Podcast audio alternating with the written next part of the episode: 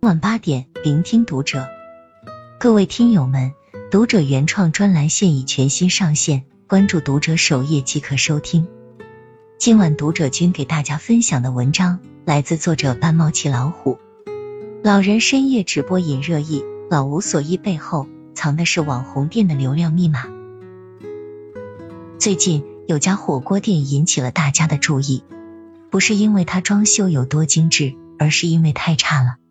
墙面斑驳，凹凸不平，还配上文字：“我不是网红店，我只是装修一半没钱了。”店面正门用歪歪扭扭的字体写下打油诗，连菜单也十分简陋，粗糙的纸上写着几个不太规范的毛笔字，整体风格灰暗，装修随意，有点像二十世纪九十年代的饭店，透露着一种粗糙廉价的感觉。看到这样的场景，很多人可能会想。这家店的价格肯定很便宜，这样的装修，他也不好意思太贵吧？但万万没想到，火锅里的一份豆芽也要十五块钱。有网友吐槽，一份豆芽比海底捞都贵，真的不礼貌了。所以有人发出这样的疑问：你们相信墙上的话吗？不相信，装修第一步应该就是刷大白吧？谁装修先买桌椅后刷墙？用脚趾头想都知道。他想走网红店的路子，这种店我们这很多，老板不一定有钱，但一定很懂营销。这有点像狼人杀游戏中的贴脸行为。一个饭店不宣传菜品，反倒一个劲用哭穷的方式，不断挑逗大家的情绪，让大家有种错觉：简陋等于店主朴实加价格便宜。哭穷本身不令人讨厌，令人讨厌的是背后的目的。他们通过卖惨。提高别人对自己的容忍度，正如那句话：“最好的猎手总是以猎物的形式出现。”就像某直播平台上很火的老年人直播，他们困到不行，还坐在手机前。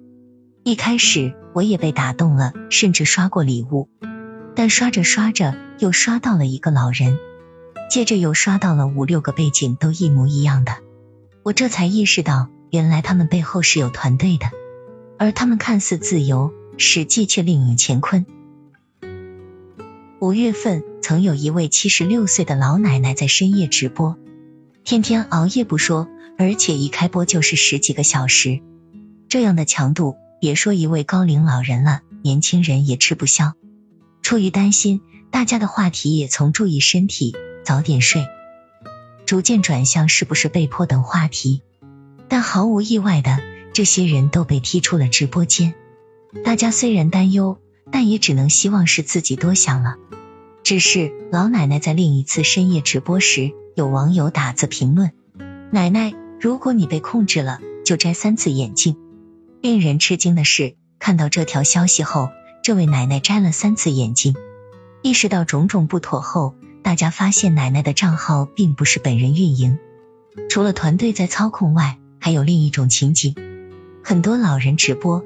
签名写的都是邻居孙子帮弄的，希望大家刷刷礼物，帮助一下生活困难的我。这种话，有位九十四岁的老奶奶在短视频平台很火，拥有上百万粉丝。视频中，她包饺子、整理房间、种菜。不少网友表示，老了以后也要像老奶奶一样。不过，随着粉丝越来越多，六十多岁的小女儿带着九十四岁的妈妈开始了直播。白天一次，晚上一次，每次直播近四个小时。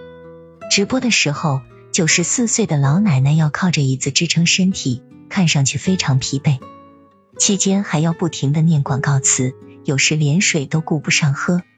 有人仅因为说了一句关心老人，就被踢出直播间。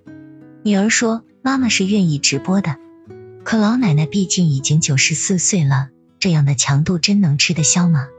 老人内心真实的意愿，我们无从得知。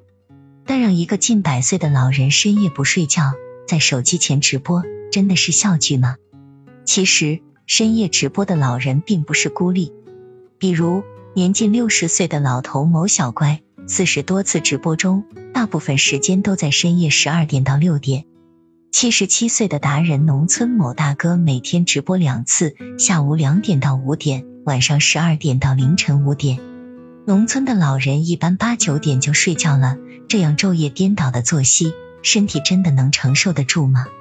有些直播甚至直接放录像，多刷几个就会碰到同一个老人，年龄也变了，IP 地址也不一样。很多时候，他们只是坐在昏暗的角落里，愣愣的盯着镜头，不怎么说话。旁边放块纸皮，写着“不会讲解，请大家自助下单”。后来才发现。这就是循环播放的录像，除了说谢谢，没有任何互动。博主西南格莱奥说，那些以农村为背景、甚是可怜的老年人主播，不少都是团队包装出来的演员。他们有一整套自己的运营方式，还有形象包装、话术培训等。他们将老年人当作流量密码，有些甚至会专门去偏远地区寻找合适人选。从演员到剧本，满满都是套路。也许一开始真的有老人了解到这个途径，想卖点东西维持生活，结果被团队发现，开始消费大家的同情心。还有很火的滞销文案，粗略看了一下，用这位大爷配图的就有十几种：苹果、大蒜、振翅、雪莲、辣椒、柠檬、橙子、菠萝等，就像《狼来了》的故事。久而久之。当再次刷到真正有需求的老人时，大家也只会觉得又是一场作秀。最怕消费了善良，却不能帮助到真正困难的人。而年轻主播则是另一番卖惨带货的戏码。他们通过一出出戏，强调自己千辛万苦才将商品抢来，还要打着回血随便卖的旗号。而我们的父母就是他们目标用户，思维跟不上互联网时代发展的他们，对此深信不疑。最让人无语的是，他们还常使用“正能量”这三个字。这些看似漫不经心的情节背后，都是营销者苦思冥想的成果。知乎上曾有人提问：为什么大家对网上的求助信息越来越无动于衷？有个回答一针见血：虚假信息看多了，自然会视而不见。说实话，如果一个人天天到处说自己的生活很苦，那他可能真的不是特别苦。至少还有时间逢人就诉说。真正苦的人都在马不停蹄的赚钱，根本就没时间叫苦。干完一份工作，干第二份，或许后面还有第三份。就像浙江丽水九十二岁的诚信奶奶陈金英，因为变故，八十三岁的她决定去街头老年公园摆摊卖羽绒服。为节省支出，老人自己还当上了缝纫工，用十年时间还清了所有债务。